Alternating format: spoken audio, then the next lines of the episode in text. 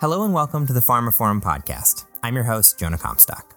The history of medicine begins with the use of medicinal plants and herbs to treat ailments, but the modern history of pharmaceuticals has mostly been concerned with extracted and synthetic chemicals.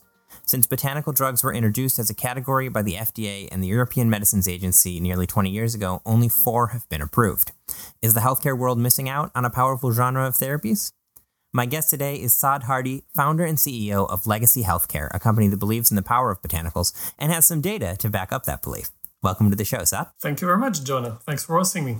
So, tell me a little bit about yourself, um, Legacy Healthcare, and and uh, a little bit about your story. I would love to do that. So, um, um, uh, interestingly enough, I was born in Africa. I'm Moroccan, and uh, that has something to do with this uh, uh, direction we have taken as a company almost from the beginning. But I will circle back to that at some point. But I was I thought it was interesting to have that in the background uh, when talking about it. The company itself, I mean, uh, we're a biotech. We're um, a little less than 20 people, uh, spread uh, spread out from in Switzerland, France, US, and Japan. and we're a drug development company, like many out there. Uh, we have many features, however, which differentiate a lot with uh, uh, our peers, and also I will come to that at some point. But uh, as a background, we're just a biotech like any other, trying and struggling to develop their first drug and take it to the market. And so, tell me a little bit about that drug. Absolutely. So, this drug is a botanical drug, but maybe, Jonah, what I should say is why we did that and why, bot- why plants, why botanicals, and why a botanical drug. I think the background is very important here. Let me start maybe explaining why we use plants. And we're not the first one, by the way. Uh, uh, pharma industry has been using plants since the beginning almost. And there is a simple reason for that. Plants, beyond their nutritive benefits and value, some of them have, have a therapeutic uh, benefit and value. And there is a reason for that. Plants have developed bioactive molecules, and there is a very simple reason to that. Uh, uh, animals when facing a predator, can run and hide. Plants can't. They are sitting there. so they are very vulnerable. As, as, as a protection and as a mitigation to this vulnerability, they have developed bioactive molecules to protect themselves. Now, mankind and plants have co evolved. And this is why some of those bioactive molecules, which can be found in plants, can be active in our own body. So, this is first the background and the rationale why plants can be used for therapeutic benefit. I think it was, it's important to have this in mind uh, to start with. Now, since the beginning of the pharma industry, researchers has been looking into those bioactive implants to identify them, and then because that was the way they would they, they would use that, they would isolate them, they would single them out from the rest of the plant, because every plant will count many molecules, not that single one, many of many many more. They will take out this one, the one that they believe is, is responsible for the therapeutic benefit, they will synthesize it and they will turn it into a new chemical entities. And until the mid, I think the 90s, let's say, most big pharma companies had people or even departments looking into plants for drug development. So that was there is nothing new out but there. But they weren't they weren't looking into the, the whole plant. They were looking what can we pull out of this plant? What are the active ingredients, right? Exactly, because uh, uh, drugs, most of drugs, I mean, things are now changing, but drugs are generally made of a single molecule. So you need that silver bullet. And that's why they would look into one single element into the plant, that molecule that they think is responsible for the benefit. And it is most probably responsible for that benefit, but they want one, a single one. And things have changed since then. But maybe let's look why this has completely shifted. I think it's important to understand why we're a little bit. You mentioned in the beginning, Jonah, that only four botanical drugs have been approved so far. So we need to understand why.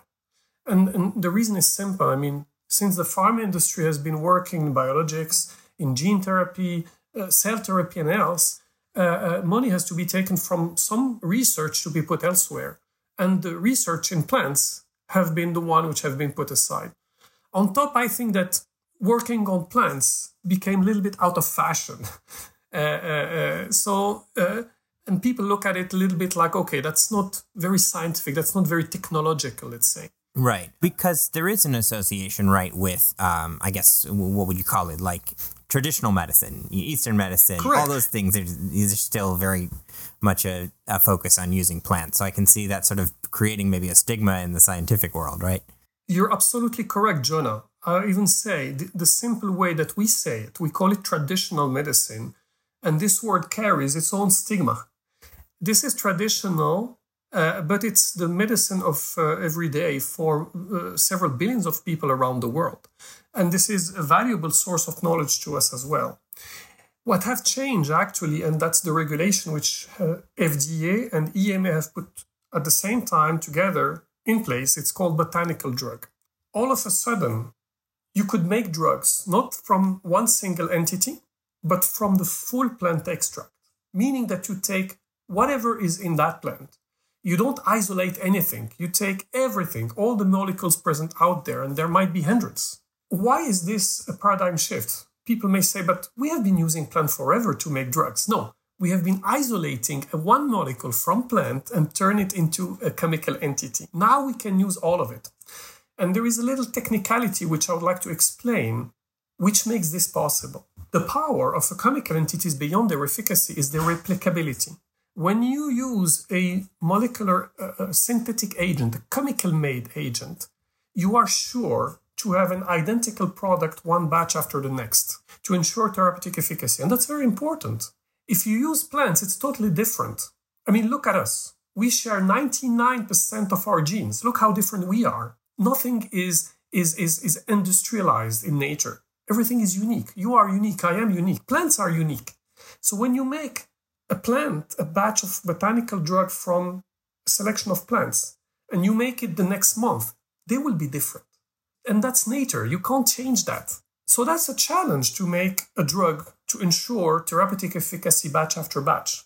What this regulation has put in place is uh, uh, processes and guidelines to ensure that despite the natural variability those batches will carry, you ensure that the clinical efficacy of every batch is consistent with what you have tested in the clinical setting. That's the big change. And I have to say that health authorities have drafted this, especially FDA, in a very clever and rational way. This simply made it possible, asking the industry to make replicable and identical batch from something variable is simply impossible. This has been the, the paradigm change in this whole botanical drug uh, uh, uh, industry and turn it into industry. Th- this is what made it possible. Now, it has to be relevant. It's not because it's possible that it's good. It has to be relevant. And actually, plants, full plant extracts, are relevant in two ways scientifically and medically. First, let's look at why they are relevant scientifically. A plant contains hundreds of molecules, and a combination of plant will contain several hundreds of molecules, which means that you can address a disease from multiple angles through different therapeutic targets. It's called pleiotropic effect. This is theoretical because people will always tell you, yeah, but that's that's nice to hear, but is it true? Can you do it? We did it. Our drug, sorry, contained four plants. I will detail those plants later on. With those four plants, so our drug is called Coacillium, and the first indication in which we have developed it is a disease called alopecia areata. Alopecia areata is an autoimmune condition which is characterized by random hair loss and disfiguring hair loss, and this is why there is a medical need. So the whole challenge here is to regrow people's hair, right? And this is what the drug has shown. It has regrew people's hair. And just for the record, the drug has now been filed with EMA and the data, the clinical data has been has been validated. So this mixture of plant has treated a very complex autoimmune condition. And everyone knows that autoimmune conditions are very difficult to treat. Now, people will say, okay, but this is nothing new. Two drug has just been approved for alopecia areata, as a matter of fact. This is very uh, uh, uh, active area right now. Those two drugs belong to JAK inhibitor class, very potent drugs. Now, if you take those drugs and many more who are used off label for this disease, uh, what you observed is once you stop the treatment, when you discontinue the treatment, hair falls back again. With our drug, things are different. When you interrupt the treatment, hair keeps growing back. There is no interruption in the clinical benefit. This means that something has changed in the way the disease is now present in that patient. And that is something those other drugs, the synthetic drugs, have not been doing. So, from a scientific standpoint, this is the illustration of what a pleiotropic effect is addressing the disease from different angles in a way that even though the treatment has been interrupted, the benefit continues. It doesn't mean that every botanical drug will do that, but this one does it. And it's already something quite an achievement. Now, from a, the medical standpoint, I mean, not all plants are safe. I mean, some plants are more poisonous than many chemicals. But if you take again our drug as an example, it contains four plants, and those four plants are all edible. Since they are edible plants, the likelihood that you're going to trigger a side effect or long term toxicity is close to nil. And this is what we have observed in clinical setting. So all of a sudden, you have a benefit and you have no risk. The whole paradigm of the benefit risk is changing. We take for granted that a drug comes with a benefit, and to that benefit, you have to bear a risk. Here, you have a benefit and you have no risk. It's, it's a total change the way you look at things. So, the one question I have is is because of the way that drugs are developed, you have a very good understanding of why a drug does what it does because you you built it to purpose to do that. Um, when you're developing these botanicals, is there like a black box problem? Is it like we don't quite know why this plant is doing this, but but it is, or are you analyzing on a level where you know exactly why it's happening? I think uh, uh, it's it's both. Let me explain. We don't choose. We didn't pick and choose those plants by chance. The the, the literature and the d- data which are out there describing what every plant contains, and many, and there are 20,000 edible plants which exist. There is a lot of data on those plants. We know their molecular composition, we know what they do, we, we, we know what they contain, on one hand. On the other hand, we have a very good knowledge today on many diseases. We know what triggers them, we know what, how we can treat them, we know what targets are druggable. And this is the kind of connect we have made between the disease we wanted to treat and what plant would contain those molecules we want to be present in the drug.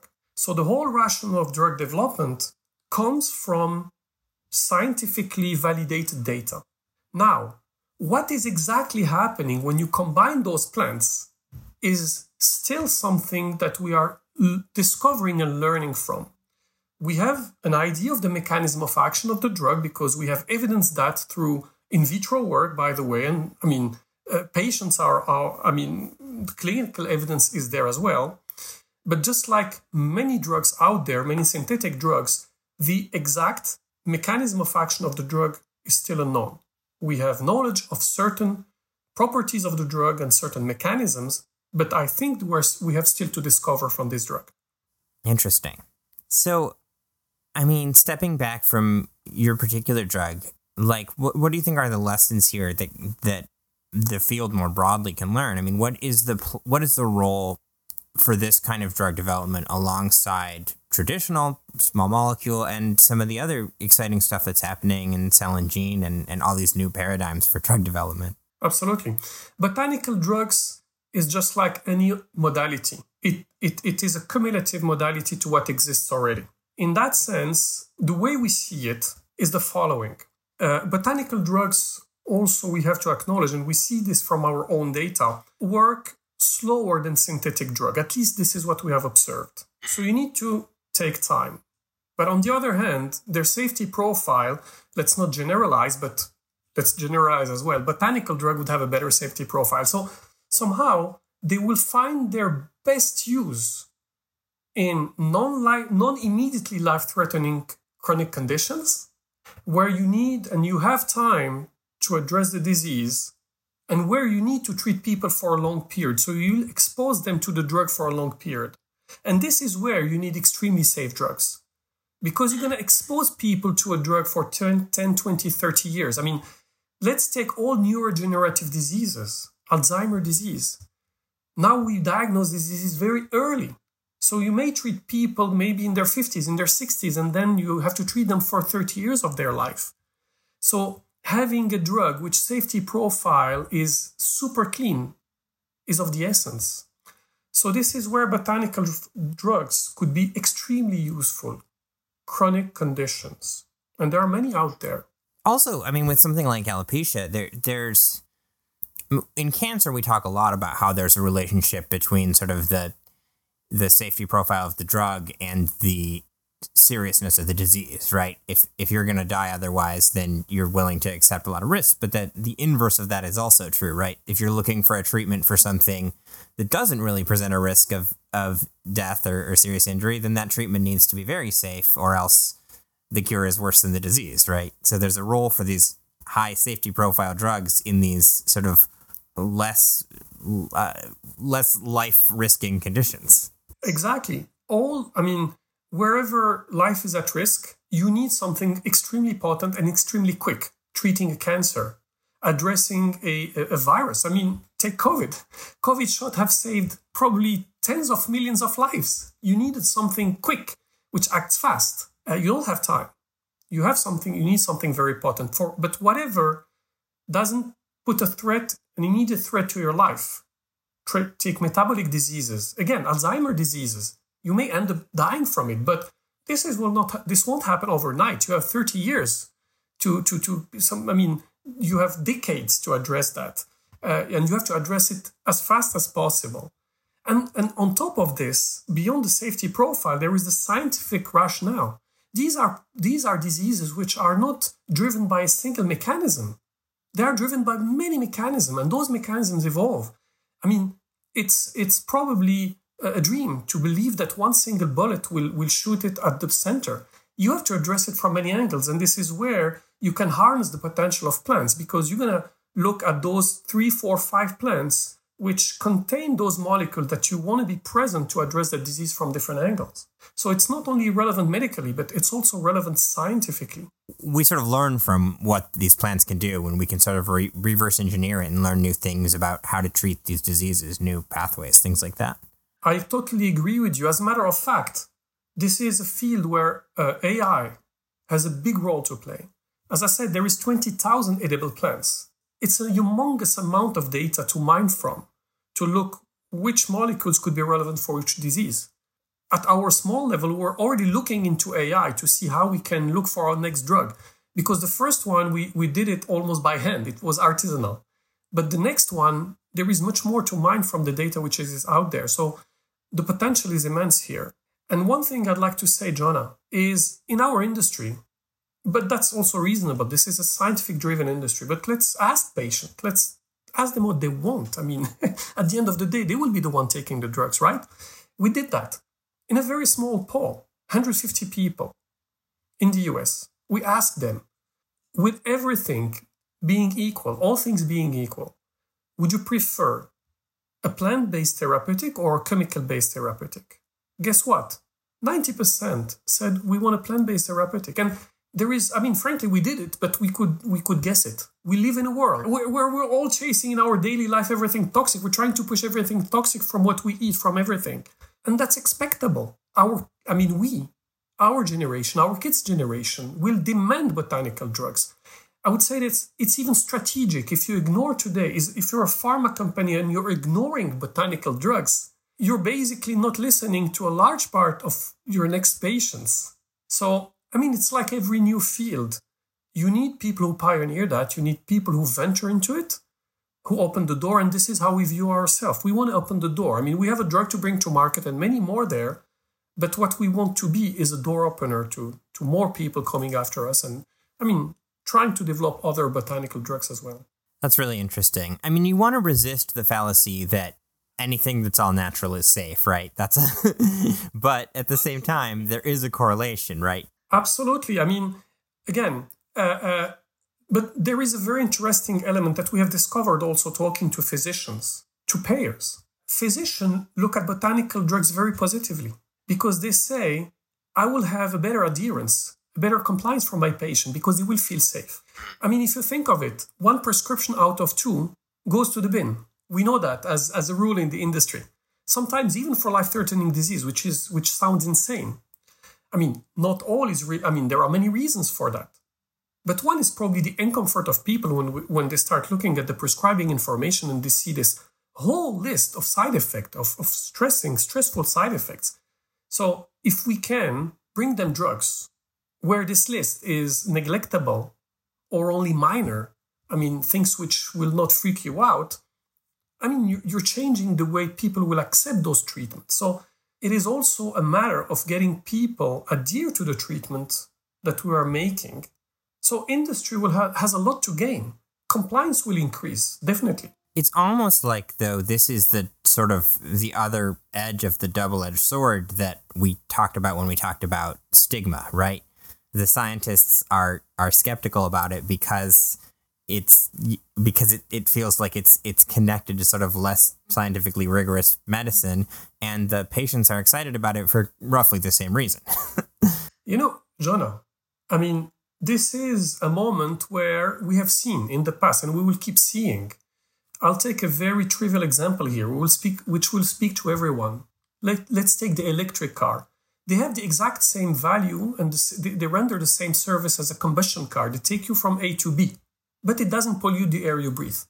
Still, the automotive industry has overlooked and didn't want to look at the electric car for decades. They pushed it, they tried to bury it, by the way.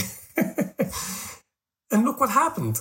Now it's out there and everybody's behind. There is a reason for that. You cannot, you, you simply, as an industry, you cannot what people want. Yeah, you can't make people want something else than what they want.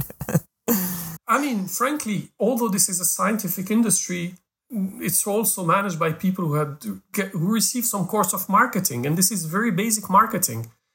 By the way, I'm not a scientist. I'm probably one of the few non-scientists in the company.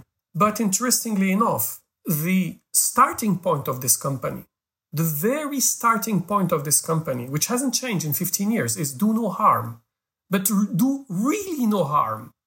We put patient safety as a, as a prerequisite of our drug development, as a prerequisite. And then we took it from there. I'll just give you one example why health authorities also support that. Our drug, the disease we're treating, alopecia, affects both adults and children. But children are probably more emotionally affected than adults who can handle themselves. The European Medicine Agency asked us to develop this drug first in children because of this emotional impact. That's, to my knowledge, the first time ever a drug is developed first in children while the disease affects adults as well. That gives you the level of confidence health authorities have in the safety of that drug. So, what is happening here, we, we hope to be a little bit the tip of this iceberg. But the iceberg is the people, this is what they want. And we're not the only one. I mean, some others have done it. Our drug, by the way, is the first drug ever made of more than one plant. So this is a first. That's also, I think, as a door opener to others. But for more botanical drugs to come, to be developed, you need money. Th- these are drugs. Forget the word botanical, we're talking of drugs. You need money, you need VC money. The moment pharma will have interest in the space, VC will come, money will arrive into research, and more will come. That's easy. That's very simple. This is a whole aspect of this we haven't talked about is that be- because of the way drugs are classified, you don't have to go through a drug pathway, right? To, to market a plant. You could market it as, uh, I don't know, like a supplement or a nutraceutical, right? But you're choosing to do the clinically rigorous work here. Jonah, you're touching a point which is very important and excellent here. Let me let me elaborate. You're absolutely right. But if you want to treat a disease and claim that you treat a disease, you have to be a drug, correct? Got it, no matter what you're made of. Exactly. now, let's flip it the other way around. As a company, we started developing this drug with our own funds. Founders put the money into the company. And soon after, we looked at VCs, we knocked at doors. I think I personally spoke to a couple of hundred of VCs. No one wanted to put money in botanical drug development. And I can't blame them. It's understandable. No one industry doesn't look at it right now. So why would a VC put money into it? Totally understandable and fair. So we had to find a way to fund this drug development by ourselves. And this, you, what you describe is exactly what we did. Our drug is a cutaneous solution. It's a liquid solution you apply to the scalp skin. So if you don't claim a medical benefit and you go for the drug route, you can tomorrow sell it as a cosmetic status lotion for hair, right? Right. The moment we started collecting clinical data, and you can do clinical trial with a cosmetic, there is no problem with that. We knocked at some doors. We went not into the the main door of the pharma companies. We went into the side door, the, the people who are selling consumer healthcare product. And these people have an interest into non-medical products. But they look at it from the, with the lens of a pharma industry. They want rigorous scientific data to put their brands and their name behind those drugs. And we made agreements with, I mean, some of the biggest pharma company out there, but not the, the, the, the, the prescription guys, the consumer healthcare guys. That's, by the way, the money that we have used to reinvest in R&D into in developing our prescription drug. So you're absolutely right. You can use plants, and that's the beauty of the plants. It's very versatile. You can, if you push any pharmacy, you will find tens of nutritional products. They have no medical claim, but they may have a use for certain ailment let's call it that way. If you have a cold if you have uh, uh, you know something that you can just treat by yourself as a self-medication. But they can also be used for therapeutic use for treating serious diseases. So there is room for for everyone. And i think that their biggest potential is in treating uh, diseases as we have illustrated with our own drug well, this has been a fascinating conversation, Saad, and I really appreciate you coming on the show. Um, I've, I've certainly learned a lot, and um, and hopefully folks have too. Um, any final thoughts, uh, especially you know things you'd say to a pharma audience if you found yourself in front of one? Sure, I would say uh, uh, to, to to to the executive, especially of the pharma audience, the people who who are gonna make the decisions, is think of your patients, think of people, think of what they want look at this. Don't necessarily put the scientific lens first, although there is hard science in what we do. Think strategically because what your patients want is what we do today. It's botanical drugs for a large part of what we can treat and address. So don't overlook that. Things, is, things are changing and there are solutions. So botanical drugs can have a bright future but you have to embrace it as well because you are the one who making the trend. And thank you very much, Jonah, for hosting us. That was a great opportunity to say what we had to say. Get the word out. Well, thank you so much. It's been it's been great to have you on the show. And uh, yeah, have a great weekend. Excellent. Thank you very much. That concludes this episode of the Pharma Forum podcast. You can find more information about this episode, including a download link and information about other installments in the series at pharmaforum.com slash podcast. The Pharma Forum podcast is also available on iTunes, Spotify, Acast, Stitcher, and Podme, where you can find and subscribe by searching for Pharma Forum. And don't forget to visit our website where you can sign up for daily news and analysis bulletins and to follow us on Twitter at, at PharmaForum. Thanks for listening.